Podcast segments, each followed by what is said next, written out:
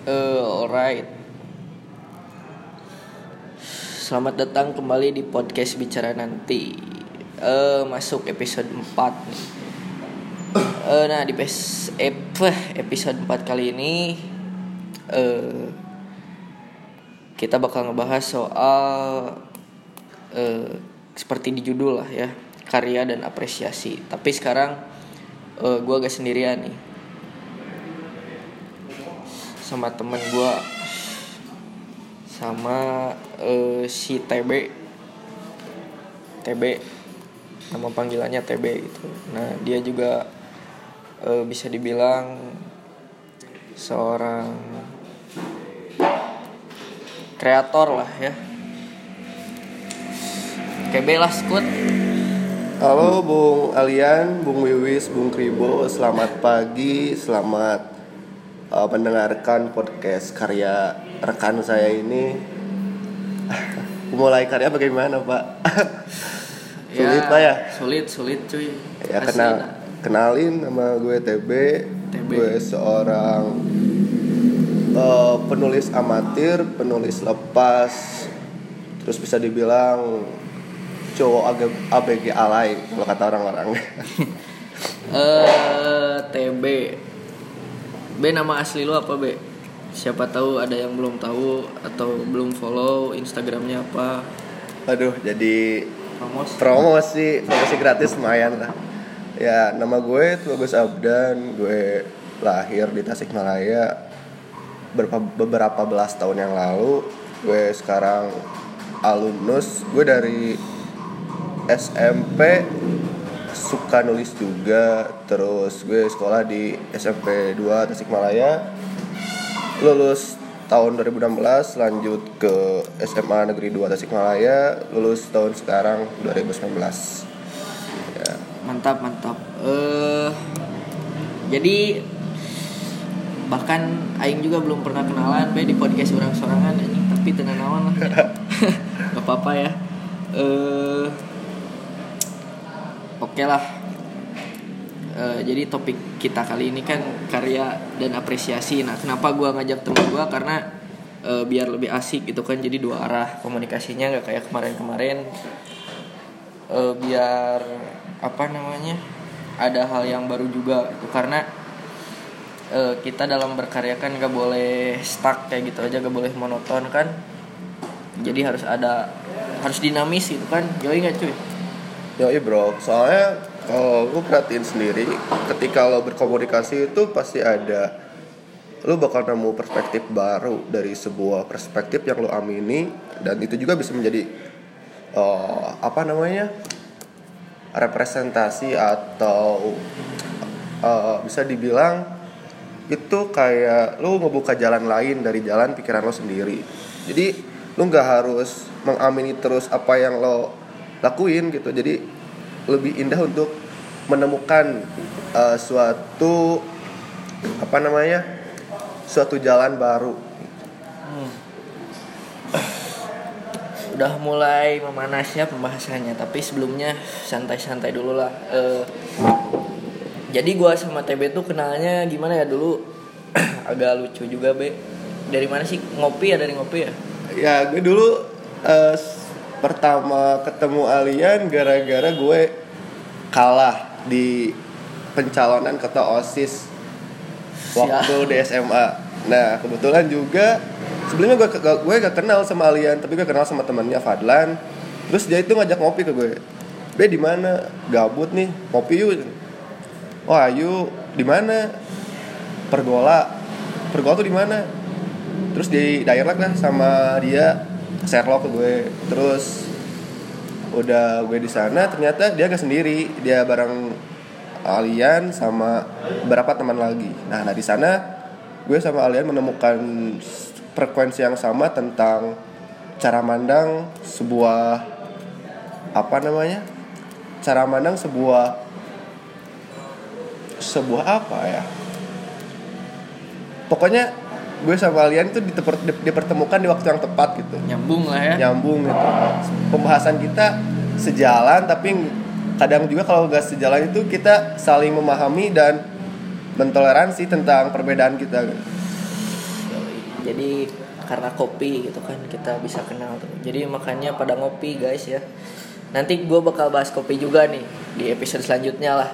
Ada sama barista-barista hits dari kota inilah pokoknya lah ditunggu ya Nah, dulu perasaan waktu kita baru kenal belum ada istilah kopi senja ya, Bro. belum belum belum, Belum. ini coffee shop juga masih sepi sekarang udah ada hampir 150 coffee shop nih di kota kita nih dulu dulu gue masih bingung ngopi di mana kan ya Ya, gue bahkan Gila. dulu yang ngopi itu emang orang-orang yang bener-bener suka sama kopi bukan karena uh, uh, apa namanya? Karena hits atau pengen terkenal atau bahkan ingin Pansos dikenal ya, gitu pansos. pansos gitu. Tapi gue ini nggak menyalahkan orang yang pansos, soalnya Yoi. kan sebuah apa namanya?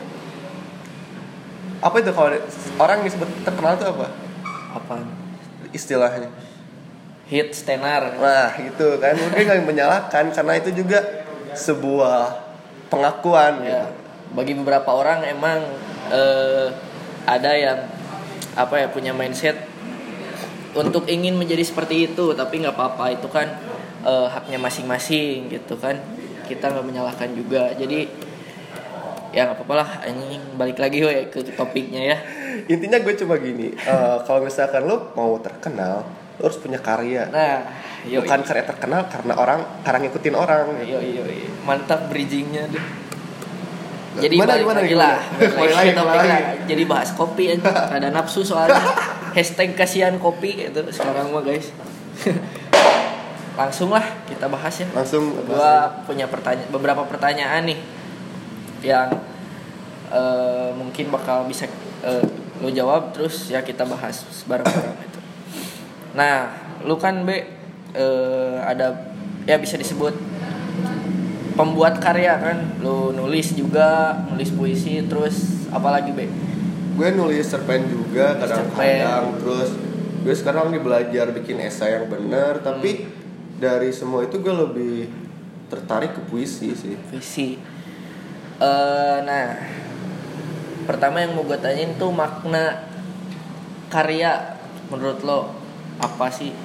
Gitu. Eh, menurut gue secara kasarnya karya itu merupakan sampah dari otak-otak lo. Jadi lo ngebuang apa aja yang dalam pikiran lo dah, tapi dikemas sedemikian rupa agar sampah itu tidak tidak, tidak terlihat seperti sampah. Padahal semua karya-karya gue itu eh, cuma unek-unek dari otak gue dari pikiran gue dari kegelisahan hati gue. Jadi gue mendefinisikan bahwa karya itu adalah sampah yang dikemas sedemikian rupa untuk dijual atau bukan dijual sih kayak dipublish Ya. agar tidak terlihat seperti sampah. Asik. Setuju gue jadi emang bener. Setuju sih kalau karya itu. Emang sesuatu yang ada di dalam diri kita gitu kan di dalam pemikiran kita bisa dibilang emang bener sampah gitu kan. Kan dalam berkarya kan eh, kita mengeluarkan gitu kan dari pikiran kita dan dituangkan itu bahasa lemesnya lah ya bahasa mulusnya. Diekspresikan gitu kan yang mana arti kasarnya dikeluarkan berarti dibuang lah gitu kan. Kasarnya mah dari pikiran kita. Contohnya lo lo kalau lagi bokar lo bokar kan sambil mikir tuh. Hmm. jadi gue pertama uh, punya definisi karya itu sampah karena kebanyakan dari puisi-puisi gue itu lahir dari toilet. Mantap anjing. Toilet cuy eh emang toilet mah paling enak buat berimajinasi. Gua pertama kali pengen bikin podcast juga dari toilet guys. Emang toilet paling enak lah. Lu coba kalau misalkan pengen bikin tapi bingung lu sambil boker jangan cuma mikirin apa gitu kan. Lu bikin mau bik- mikirnya mau bikin apa kayak gitu. Jangan coba baca baca doang Hmm, uh, produk-produk sabun. Sabun ya. Jadi sampah. Nah dan dalam berkarya itu ada satu hal penting yang berkaitan yang nggak bisa lepas gitu yaitu apresiasi seperti dalam judul kita kali ini karya dan apresiasi. Nah dan sekarang gue mau nanya apresiasi menurut lu tuh seperti apa? Kan tadi karya sampah. Ya. Nah apresiasi itu apa sih? Ya, jadi mungkin apresiasi menurut gue itu seolah atau gue analog- analogikan bahwa apresiasi merupakan roh sedang uh, karya adalah jasad. Jadi kalau kalau kita mempunyai karya tanpa adanya apresiasi, karya kita akan mati. Soalnya soalnya kenapa? Sebuah apresiasi itu bisa membangun, sebuah apresiasi itu bisa membuat kita uh, lebih baik lagi gitu. Jadi kita nggak terlalu nggak uh, monoton atau terus terusan seperti itu karyanya. Soalnya setiap orang punya apresiasi yang berbeda-beda. Mungkin gue juga uh, membahas apresiasi itu bisa disebut sebagai uh, apa ya? Kayak lu uh, kayak lu gimana ya? Gue sulit juga sih. Soalnya gini, wis. Kadang orang itu berkarya berkarya itu menunggu karyanya matang, hmm. menunggu karyanya perfect. Yoi. Dia itu gak mau kalau karyanya itu cuma dipandang jelek, padahal kita kita tuh harus atau harus dan mau menerima uh, komentar atau apresiasi dalam bentuk apa pun, termasuk kritik. Yeah. Tapi lo lo lihat ya sekarang, kebanyakan di lingkungan kita itu mereka gak mau untuk memulai, mereka mau maunya menunggu menunggu sampai karyanya benar-benar matang. Padahal berpro, berprogres itu lebih asik. Gitu cuy. Nah ibaratnya ibaratnya gini lah. Eh, mau kalau nunggu perfect dulu mah ibaratnya lu eh, mau jadi koki gitu.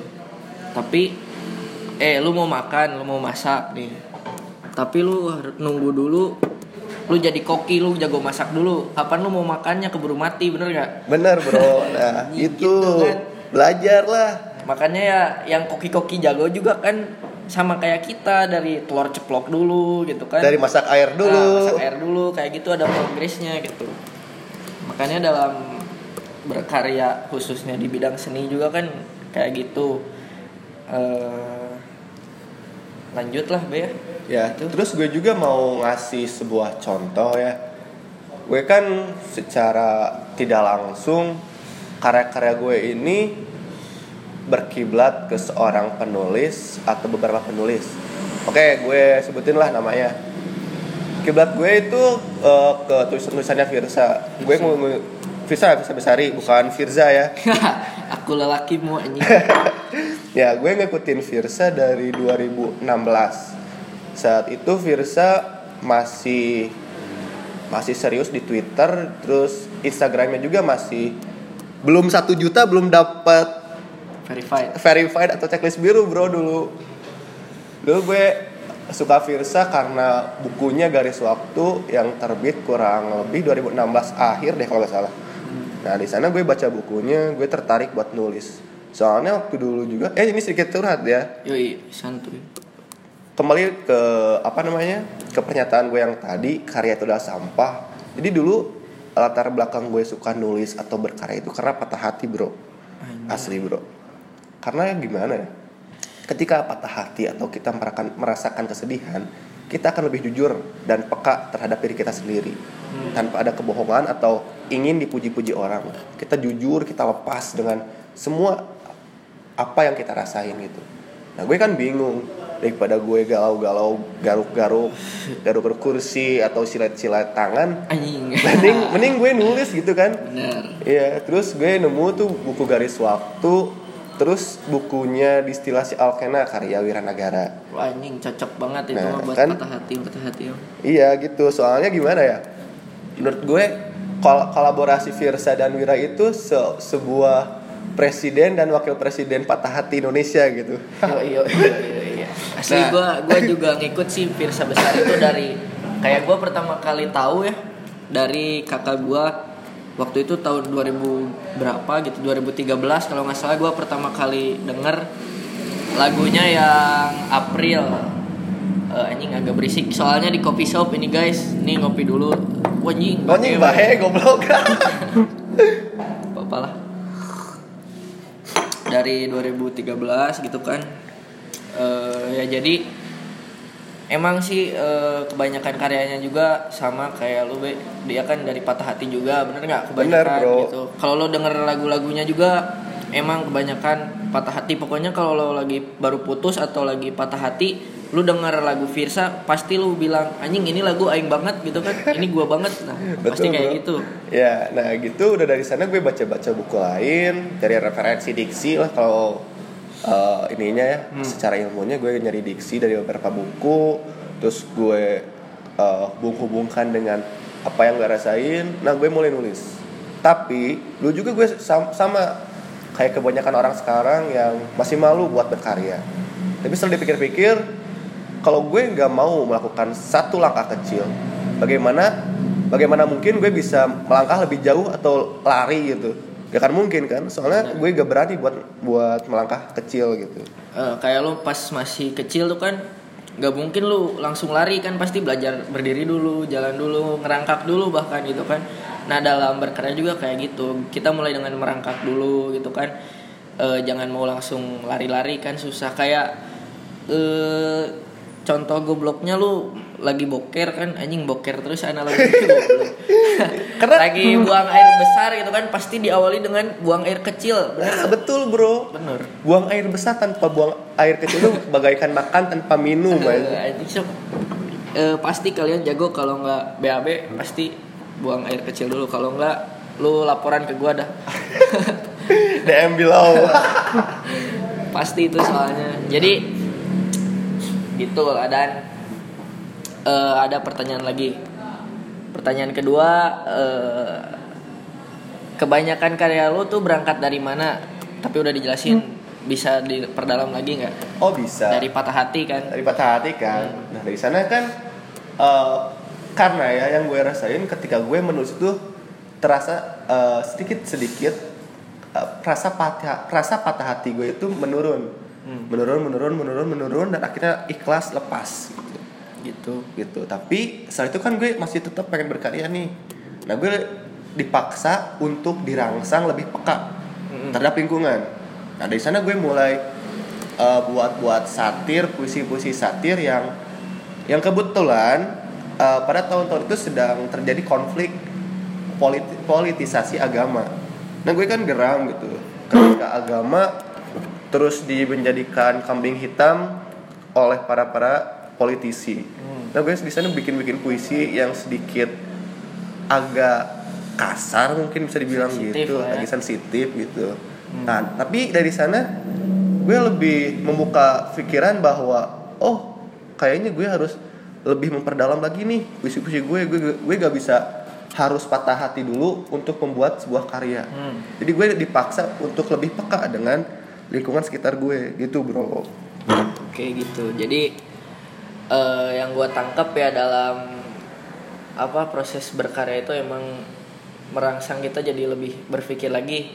Eh, emang awalnya pasti ada faktor tertentu, tapi eh, dan dalam karya juga kan yang paling penting tuh konsistensinya.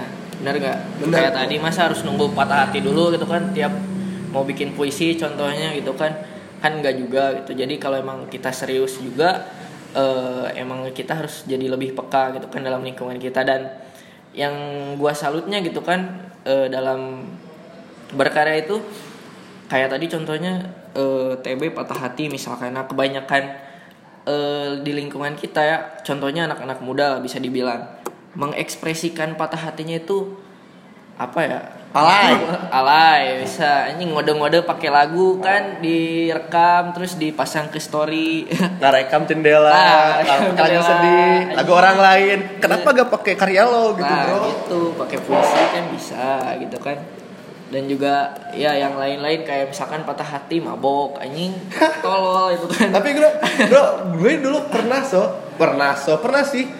Dulu kan gue masih anjing, gue ini kenapa sih? Gue gak belum gimana ya belum bisa berpikiran jernih. Gue lari ke kayak gitu, kayak ngerokok lebih lebih edan. Sampai sekarang gue lihat alian ngerokok, gue pengen ngerokok tapi anjing gue gak bisa sekarang gue lagi sakit gitu. anjing. Ya kan gue sempet bilang kemarin tadinya nih mau episode 3 nih tapi ya kan lagi sakit. Jadi gue ganti topik dulu di episode 3 nah dan sekarang bisa eh dengan si TB gitu kan di episode 4 kali ini.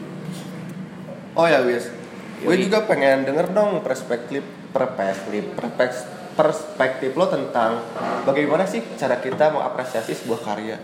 apresiasi ya menurut gue eh dalam apresiasi yang terpenting itu nah terkadang kebanyakan orang nih yang mau berkarya itu benar kata lu tadi takut gitu menerima kayak eh, kritikan padahal kritikan itu kan bisa disebut apresiasi juga betul Bisa betul. Nah, apresiasi juga kan ada bentuk negatifnya, ada bentuk positifnya, tapi yang negatif juga tergantung kita bagaimana menyikapi eh, apresiasi tersebut gitu kan. Iya, yang harusnya bisa membuat kita jadi lebih membangun. Justru gua butuh tuh yang kayak gitu-gitu gitu kan kalau gua pribadi soalnya gua jadi bisa lihat mana nih kurangnya gitu di karya gua? Nah di karya selanjutnya gua bikin yang lebih bagus lagi lebih bagus lagi kayak gitu. Dan yang paling penting dalam apresiasi adalah lu mengapresiasi diri lu sendiri gitu kan? Iya, jadi sebelum lo mencintai orang lain lo harus mencintai dulu diri lo sendiri gitu. Lo nggak bisa buat uh, terus-terusan ingin dicintai tanpa mencintai gitu kalau secara kasarnya. Yoi. Jadi eh nah, buat kalian yang susah berkarya juga yang mau tapi kenapa ya susah gitu. Itu artinya kalian tuh ngediskon diri kalian gitu. Kalian gak ngapresiasi diri kalian, gak ngapresiasi pemikiran kalian. Makanya yang paling penting adalah kalian mengapresiasi diri kalian sendiri dulu gitu kan. Dan gue juga agak aneh ya semenjak gue bikin podcast kan ya seperti benar betul gak Agebs? Yoi. Jadi ini ada salah satu orang kreatif Tasik nih. Gaby Bagas, seorang ilustrator. Anjing. Ah, ah. Gimana Bang Gaby mau ditanya juga atau ada memberikan sebuah uh, pernyataan atau pendapat tentang apresiasi karya itu kayak gimana menurut Bang Gaby? Nah, batur meni hese apresiasi gitu kan. Oh, cara nama apresiasi lah aku dari seorang. Tuh, kan Tuh, yoi kan bener betul, tuh. bro. Jadi sebelum orang mengeluarkan sesuatu anu pantas yang orang lain teh, pantas kan yang orang Anjing. pilih lah ya Pak. Bener. Baru mana yang sepeda ngalain ka. Yo, yo, ngeri, ngeri. Ngopi lah, ngopi, ngopi. Nah, ngopi. Inti nama ngopi lah. Jadi, nah, iya emang gitu kan. Gua kemarin ngalamin. Emang bener karya sama apresiasi itu nggak bisa dilepaskan bener kata tadi TB. Nah, gua juga kemarin kan pas pertama bikin podcast nih ada episode 2 kan ada langsung yang nge-DM gua tuh. Yang apresiasi gue lah katanya "Eh, thank you katanya eh, podcast lu eh, masuk banget nih sama gua gitu kan. Ya gue banget pokoknya jadi eh, katanya semangat ya terus berkarya ditunggu episode selanjutnya. Tapi yang gua sayangin adalah dia pakai fake account gitu Oh kan. gitu wis. Ya, Aslinya itu. asli. Masih ada di DM gua nggak dihapus jadi dia tuh kayak ngapresiasi kayak tadi ya tapi ya pakai fake account. Nah yang gue sayangin itu. Padahal itu tandanya yang gua eh, analisis ya. Kebanyakan orang tuh masih malu gitu dalam mengapresiasi karya orang lain gitu kan. Eh, jadi apa salahnya gitu kan? Ya gua nggak bakal meskipun gua tahu orangnya juga kan gua nggak eh apa? Nggak akan gimana gimana juga gitu kan. Justru itu bakal jadi energi positif juga buat gua gitu kan Eh, dan buat kalian juga ya pokoknya jangan malu lah buat mengapresiasi karya orang lain karena kalau lu mau diapresiasi sama orang lain lu juga harus ngapresiasi eh, orang lain juga gitu kan ada timbal baliknya kayak gitu sih menurut gue be Iya, terus Anehnya gitu eh, kita sedikit eh, melencengnya sedikit wis tentang fake account. Hmm. Menurut pandangan gue sih fake account itu eh, salah satu penyebab bahwa eh, kebanyakan dari kita itu masih belum bisa bertanggung jawab dengan apa yang kita kerjakan gitu. Kita masih pengen membuat sebuah pencitraan dengan menumbalkan akun gitu. Hmm. Menurut gue gitu sih kalau misalnya mandang tentang account. Mungkin lebih lanjutnya kita bahas di podcast-podcast selanjutnya ya. bisa bisa bisa bisa Boleh Tapi juga. gue ini ke trigger sih karena ternyata yang apresiasi itu masih eh, berstatus anonim atau yang tidak ingin dikenal. Hmm. Padahal kan apa salahnya mungkin dengan adanya apresiasi dari lo itu bisa membangun bisa membangun lebih edan lagi buat podcast ini gitu. Ya padahal kalau gua tahu lu kan jadi lebih enak gitu kan. Kalau gua tahu misalkan si A nih yang ngapresiasi gua dan responnya bagus kayak gitu kan. Siapa ya kalau lu bikin karya juga nanti pasti gua apresiasinya pasti kayak gitu juga gitu kan. Nah, di situ enaknya gitu kan kalau tapi udah ada bagusnya juga sih kemarin di podcast ketiga ada yang kayak gitu lagi tapi pakai akun asli gua appreciate berani kayak gitu padahal gua nggak begitu kenal juga tapi keren lah nah gue lebih salut yang kayak gitu Eh lanjut lah kita ke pertanyaan selanjutnya. Nah, ini nih yang mau gua sampaikan sebenarnya di podcast kali ini. Eh, kan kebanyakan orang tuh susah ya buat berkarya kayak tadi. Eh, kayak nggak ada gimana ya nggak ada kurang berani gitu. Masih ada malu-malu lah masih ada mental block lah. Nah kalau dari lu be eh, apa yang membuat lu berani memulai sebuah karya? Eh, menurut gue eh, yang salah eh, bukan salah satu tapi hal utama dan yang yang paling pertama yang yang kita lakuin buat berkarya itu adalah pede bro. Pede percaya diri ya. Percaya diri bro. Jadi gimana lo gimana lo mau melangkah tapi lo gak bisa yakin sama diri lo sendiri. Kayak misalkan gini lo di sekolah nih terus orang lain tuh orang lain tuh kan ditanya sama guru misalkan satu tambah satu berapa? Lo kan udah tahu jawabannya dua tapi lo masih masih menunggu giliran untuk ditunjuk atau bahkan lo masih nggak yakin sama diri lo padahal itu jawaban yang tepat gitu. Jadi hal pertama yang sebelum hal pertama yang kita lakuin ketika ingin berkarya adalah pede pede terutama dalam publikasi. Hmm. ya mungkin pertama orang bakal agak aneh juga sama lo. Tapi ada ada nggak respon-respon kayak gitu be? Ke Ada, lu? bro. ada. Dulu gue pas pertama nulis itu bahkan gue dicap sebagai sad boy. Aja asli sad boy bro. Dulu gue dicap kayak gitu ya meskipun gue gak bisa gak bisa ngelak juga karena emang. Ah, emang emang situasinya kayak lagi, lagi sad gitu kan. Eh, eh. situasi hati gue gak gak lagi tenang masih banyak pikiran tentang CWA terus ditambah lagi gue gagal jadi ketua osis gitu bro. Tapi gara-gara kayak gitu kebanyakan dari sekarang orang-orang tuh tiap misalkan lu bikin puisi tentang cinta nih pasti dicapnya lu lagi galau gitu kan padahal Nah, juga kan ya Enggak bro, soalnya kan gue kembali lagi ke uh, apa namanya pernyataan gue yang tadi, gue setelah pat, patah hati gue sembuh, gue dipaksa untuk lebih peka dengan lingkungan. Hmm. Gue juga kan sering menjadi pelacur ya, layanan curhat orang lain gitu dari beberapa teman gue. Hmm. Nah gue bisa juga membaca bahwa oh ini mungkin puisi yang tepat Ya. untuk merespon cerita uh, teman gue ini. Jadi nggak selamanya apa yang gue tulis tuh berhubungan atau langsung dengan gue. Jadi gue juga cari referensi lah gitu, kasarnya gitu. Oke gitu. Eh jadi pede gitu kan dalam membuat karya. Jadi lu bodo amat mau orang lain bilang apa, yang penting lu yakin sama karya lu ini udah bagus nih menurut gua gitu kan, menurut diri lu sendiri dan ya lah bodo amat kayak gua juga pertama kali bikin podcast kan eh bodo amat lah mau orang bilang apa juga yang penting gua nge-ekspresiin diri gua lewat sini gitu kan. Karena gua ada banyak keresahan-keresahan yang perlu gue ungkapin gitu kan ke orang banyak dan gue nyari-nyari media kalau gue harus ngobrol-ngobrol kayak gue buka talk show gitu kan anjing mau bisa tuh. Nah beruntungnya ada podcast gini kan gue jadi bisa ngekspresiin keresahan-keresahan gue yang akhirnya nggak cuma jadi sampah yang gak gue buang-buang di pikiran gue dan sekarang jadi gue berterima kasih buat kalian udah mau jadi tempat sampah gue lagi gitu. Jadi gini bro, Eh, oke, gue tadi dengar kalian bilang bahwa apa tadi Eh, tentang apa eh, tadi itu apresiasi eh, bodoh amat ya. Hmm. Kalian tadi bilang bodoh amat. Nah itu siklusnya kayak gini bro. Kalau pengen mulai langkah kecil gini, lo pede, lo pasti bakal nerima tanggapan orang lain. Nah awalnya lo bodoh amat dulu aja. Lo yakin karena ini karya gue, ini sesuai dengan hati nurani gue. Oke gue publish. hmm. Otomatis bakal banyak respon kan. Bodoh amat dulu. Nah tapi jangan sampai bodoh amat itu lo lo abaikan begitu saja.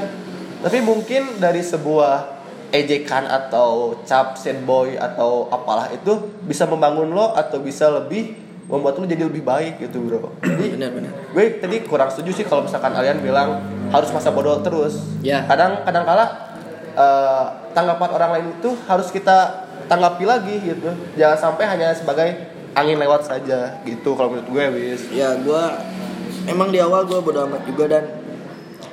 Emang seperti itu gue juga di podcast podcast berikutnya kan gue ngedengar juga saran-saran ya kritik dari teman-teman gue misalnya eh eh, lu kurang ini nih kurang ini ya gue meskipun gak gua tanggapi kan kebanyakan orang kalau dikritik lu ini ini ini kurang ini ini ah lu bacot banget lu bisa nggak bikinnya? Nah jangan kayak gitu. Kita sebagai seorang kreator mah ya anjing kreator atuh. Kreator anjing. Ya pembuat karya bener kan? Anjing bahasa Inggrisnya kreator kita. Kita mah jawabnya dengan karya lagi aja gitu jangan dengan malah debat sama yang kritik kita anjing. Dah mau ya nggak akan ada tung apa ujung-ujungnya. Mending Bahkan- kita memperbaiki eh, emang kalau emang itu bener salah ya kita perbaiki. Emang eh, bisa kalau emang bisa jadi lebih baik gitu. Kita harus difilter gitu kan pikiran kita harus enjoy lah gitu kan harus aman gitu. Bahkan guys gue sempat nganalisis juga ngadali analisis lah. Eh, merhatiin juga ya lo tau kan eh, ini sedikit melenceng lagi ya maaf gue sedikit melenceng terus dari tadi. Santuy anjing melenceng soalnya gue tadi dengar eh, apa namanya tentang tang menanggapi. Lo tau kan sekarang istilah selebgram? Selebgram yoi influencer influencer anjay katanya. Nah kenapa kebanyakan selebgram itu mempunyai banyak haters? Nah, karena menurut gue kadangkala mereka itu tanda kutip selebgram eh, malah eh, apa namanya tidak mendengarkan dan dan malah memberi respon yang buruk terhadap kritik itu. Jadi si orang yang kritik itu ke trigger buat nge dia. Padahal kan ya tadinya mungkin si orang yang ingin mengkritik itu ingin membuat atau ingin memberitahu bahwa selebgram itu harusnya gini-gini. Tapi malah si selebgram itu malah menjadi lebah jadi risih dengan keberadaan kritik itu. Ya. Nah mungkin itu juga salah satu penyebab ya terjadinya haters atau kayak kata-kata atau sekumpulan orang-orang yang kurang kerjaan yang cuma kerjanya nge orang gitu. emang ketika orang tanggapannya negatif terus kita nanggapinya negatif juga ya jadi negatif juga gitu kan ujungnya. Kecuali kalau kita tanggapi dengan positif kan bisa jadi positif juga gitu kan. Eh emang betul kayak gitu. Nah dan next lah pertanyaan selanjutnya. Eh, dari tadi kita ngobrolin apresiasi. Sebenarnya ini udah udah kejawab juga tapi nggak apa-apa lah. seberapa penting sih apresiasi menurut TB apresiasi menurut dan gue mau nanya juga eh, karya lu tuh udah pernah diapresiasi di mana aja? Kalau buat kayak event kayak gitu kan? Oh iya. Jadi event gitu kan bukan event jadi gue sempat lihat juga tuh karya lu di kayak di beberapa acara gitu kan.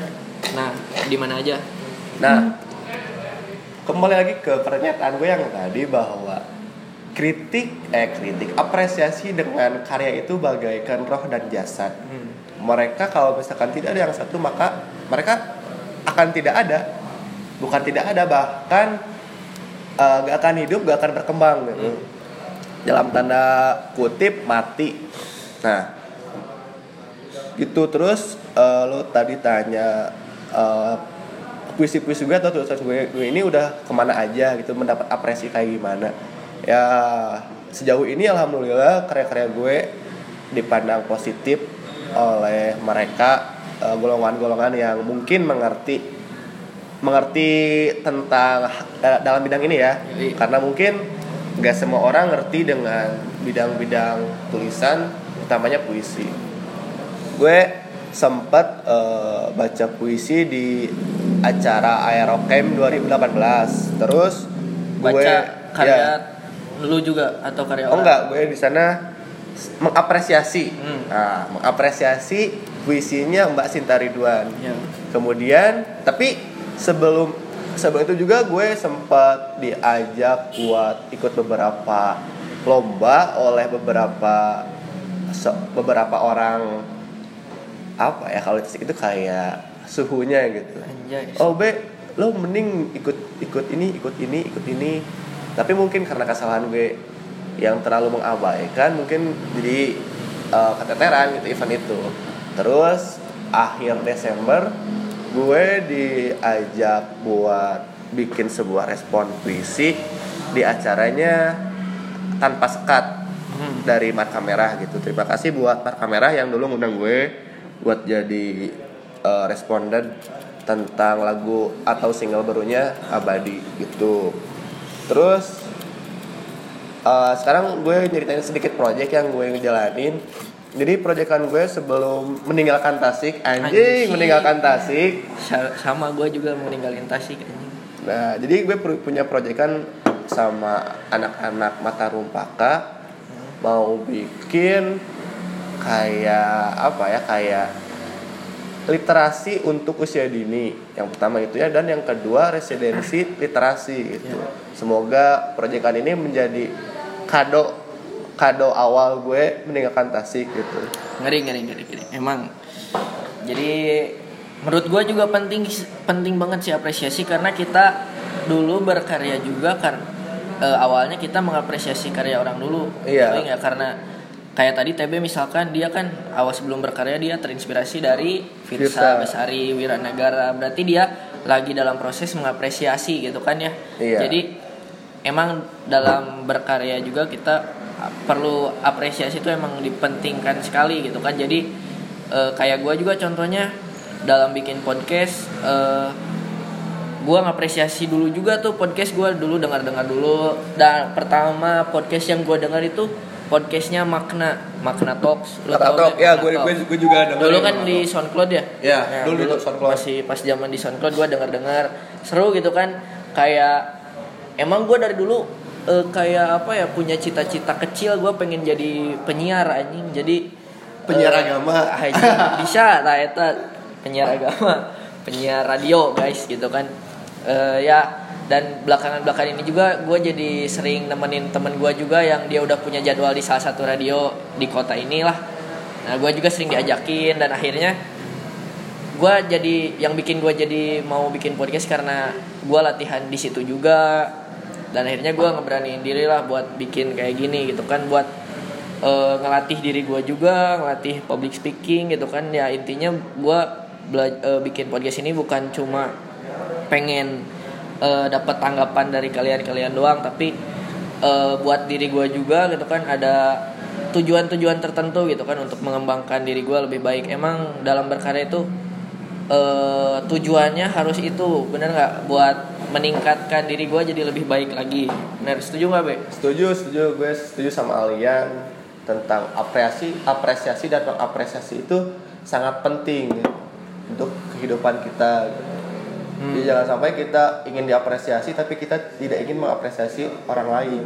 Ya bukan dalam berkarya juga gitu kan dari dalam semua aspek kehidupan juga kita harus menghargai kan menghargai orang lain juga untuk ingin dihargai. Karena emang kayak gitu buat caranya kita eh, survive di lingkungan gitu kan terutama ya anak-anak muda kita zaman sekarang eh, kalau kita nggak ngehargain orang lain gitu kan susah juga kita buat bergaul buat komunikasi gitu. Karena kan komunikasi itu satu hal yang apa sangat penting gitu kan. Eh, jadi cobalah gitu kan saling menghargai orang gitu kan. Jadi kitanya juga jadi lebih enak dalam berkomunikasi. Kita jadi banyak koneksi juga sama orang-orang. Karena dengan kita kenal sama banyak orang juga kita bisa memper apa ya istilahnya memperpanjang langkah kita lah. Jadi mau ke mana-mana gampang gitu kan. Mau bikin ini gampang mau bikin itu gampang. Nah kayak gitu.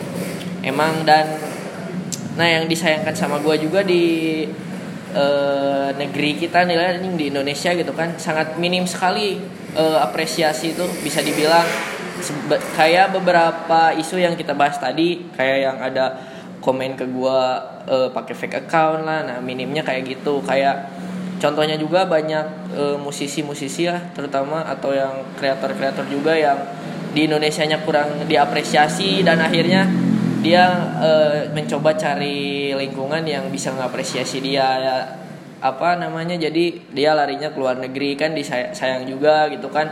Bahkan eh, banyak orang yang nggak tahu dia dari Indonesia. Contohnya kayak rapper-rapper itu yang eh, Rich Rich Brian gitu kan. Kemarin tuh bahkan setelah dia dulu pas proses-prosesnya tuh kurang banget gitu yang apresiasi dia gitu kan Eh, bahkan yang terutama itu dari pemerintah ya. Sorry gue nyindir nyindir pemerintah. Kalau ada yang orang tuanya PNS gue sorry gitu kan. Perasaan orang tua lo juga PNS bro. tapi udah pensiun orang tua gue mah anjing. Jadi eh, kurang apresiasi lah. Bahkan yang gue anehnya tuh ketika dia udah eh, ketika dia udah terkenal banget, ketika dia udah berhasil, ketika mukanya udah dipampang di Times Square baru gitu kan diapresiasi sama pemerintah. Kenapa nggak dari dulu pas dia lagi ngerintis gitu kan kan di situ dia butuhnya dukungan tuh di saat-saat seperti itu bukan di saat dia udah sukses anjing nggak butuh gitu kan. Diundang sama presiden udah sukses mah bener nggak? Bener bro, bahkan dulu gue juga ikutin Chris Bryan dari pas dia single Dead Stick. Ya. Bahkan gue baca-baca komennya bahkan kebanyakan dari mereka itu eh, mempermasalahkan kambingnya bro, Hmm. bukan lagunya. kan lo juga tahu di eh, video klip Dead Stick itu kan lebih nyorot ke kambingnya gini. hmm. Sam- sampai sekarang juga kemarin gue lihat foto Rich Brian sama eh, Bapak Jokowi itu lagi sama kambing. Ada apa dengan kambing putih gitu? Itu bro. konspirasi Jadi menurut gue bener kata kalian tadi kenapa nggak dari dulu gitu para pemerintah atau orang-orang di Indonesia, di Indonesia itu mulai mengapresiasi Rex Brian dari dia nol Hmm. bukan dia dari 100 soalnya kan nilai dari 0 sampai 100 bro. Kalau udah 100 lu mau, mau apa? Nambah 1 101 anjing. Ya mirisnya gitu. Dan banyak juga sih kasus-kasus lain tapi ya intinya kayak gitulah. Salah satu contoh ya besarnya itu salah satu contoh besarnya gitu kan. Jadi intinya buat kalian kalau emang sekiranya kalian bisa ngapresiasi orang kalian punya kepengen juga jangan ditahan-tahan lah keluarin. Kalau emang kalian suka kalian bilang. Kalau emang kalian gak suka ya bilang juga. Terus kurangnya gimana? Kalau emang kalian bodoh amat ya udah nggak usah di hate juga gitu kan. Karena eh gue sempat dengar dari beberapa orang gitu kan kayak ya terutama yang kreator kayak gitu. Jadi eh, padahal banyak gitu kan yang komen positif soal karyanya. Tapi ketika ada satu komen negatif eh, seseorang itu pasti lihatnya ke komen negatif dan apabila dia apa gak siap nggak siap dia bakal hancur bro ya ba- bahkan beberapa orang juga gue eh, teman-teman gue yang baru ngerintis buat nulis mereka tuh down gara-gara beberapa komen negatif gitu. Hmm. sangat disayangkan menurut gue ternyata seorang eh, apa namanya kreator juga mentalnya juga harus dilatih bro jangan sampai mental kaca atau mental kertas gitu Hmm. yang udah pecah ya udah yang udah sobek gak bisa disambung gitu. Ya dan buat nah buat kalian juga nih yang misalkan gara-gara TB bikin puisi terus kalian juga jadi pengen bikin puisi nggak usah malu-malu nggak usah eh, malu-malu disebut anjing plagiat sih plagiat si TB euy sih nurutan cenah sok puisi-puisi. Nah, nggak apa-apa soalnya kayak gua juga misalkan eh, bikin podcast terus sekarang seru nih anjing podcast di Tasik jadi rame, jadi banyak yang bikin juga. Ya bahkan menurut gue dari sana bisa kita bisa ber- bertukar, Ya. bertukar pendapat, bertukar pengalaman. Ya, betul. Pertama kan kepada eh, bukan kepada dari orang lama ke orang baru itu kan harus ada komunikasi buat buat biar apa namanya ke depannya mungkin bisa memajukan podcast Tasik atau gue mungkin bisa memajukan literasi di Tasik gitu. Uh, jadi jangan malu-malu karena kita juga dulu awalnya sama dari mengapresiasi orang itu kan. Jangan disebut plagiat kalau emang mau disebut plagiat ya kita juga plagiat gitu kan. Mengapresiasi ngikutin orang. Dah yang pertama kali bikin podcast juga bukan gua yang pertama kali bikin puisi bukan TB gitu kan jadi ya santai aja nggak usah malu-malu gitu kan. Ini bukan gua sombong tapi banyak orang yang kayak gitu gitu kan. Jadi itulah yang mau gua angkat di sini jangan ragu-ragu buat berbuat karya dan jangan ragu-ragu untuk mengapresiasi karena itu e, berkaitan erat sekali gitu kan. Jadi ya gitulah intinya yang mau gue sampaikan gitu. Semoga kalian di sini jadi ke trigger gitu kan jadi terpancing terpantik gitu kan buat berkarya dan mengapresiasi orang lain. Jadi eh gitu sih paling buat kali ini. Kira-kira eh conclusionnya kayak gimana Be menurut lo kesimpulannya nih? Jadi kesimpulannya menurut gue, gue jadi ingat salah satu kutipannya Tan Malaka yang dia bilang kayak gini. Terbentur, terbentur, terbentur, barulah terbentuk. anjing yo i gitu bro. Jadi lu gak, gak harus gak harus perfect di awal, tapi lo harus berprogres, lo harus mau buat berproses untuk membangun diri lo. Dari 0 sampai 100 atau bahkan dari 100 menuju 1 juta subscriber misalkan gitu bro. Kalau misalkan lo pede di kamer depan kamera. Jangan takut untuk memulai pede untuk memulai. Eh, selalu apresiasi teman-teman lo yang lagi merintis karya. Terus apalagi ya jangan jangan minder ketika lo lo lagi bersaing terus lo mikir bahwa oh anjir karya dia mah lebih bagus dari gue. Itu lo harus harus singkirkan perspektif kayak gitu. Yang ada lo harus membangun bahwa oh dia bagus gue harus lebih bagus. Tuh, gitu bro. Mantap, nah, benar emang eh, kutipan tadi gue setuju juga sih dalam berkarya contohnya gitu kan. Kita harus mau terbentur dulu kita harus mau jadi jelek. Eh, jangan takut jelek karena emang pasti jelek atuh. Gitu kan gue juga emang jelek juga gitu kan. Sampai sekarang mungkin masih tapi nggak apa-apa karena seiring berjalannya waktu kan kita harus berproses gitu kan harus ngikutin prosesnya. Tapi dalam berproses itu kita jangan monoton harus ada progresnya gitu kan harus ada peningkatannya gitu benar. Terbentur terbentur terbentuk gitu kan. Bukan terbentur terbentur lalu hancur. Gitu. oh anjing betul bro. iya. Iya oke mungkin sekian lah thank you be ya. Ya, Eh, sama-sama udah mau buat- berbagi nih sudut pandangnya di podcast gua. Semoga nanti bisa collabs collabs lagi lah gitu kan. Siap Jadi- bro. Paling-paling aja ya. Siap. ya mungkin sekian lah podcast kali ini. Eh, terima kasih yang udah mau buang-buang kuota eh, buat dengerin ini. Mungkin cukup. Eh, sampai berjumpa lagi di podcast bicara nanti episode selanjutnya.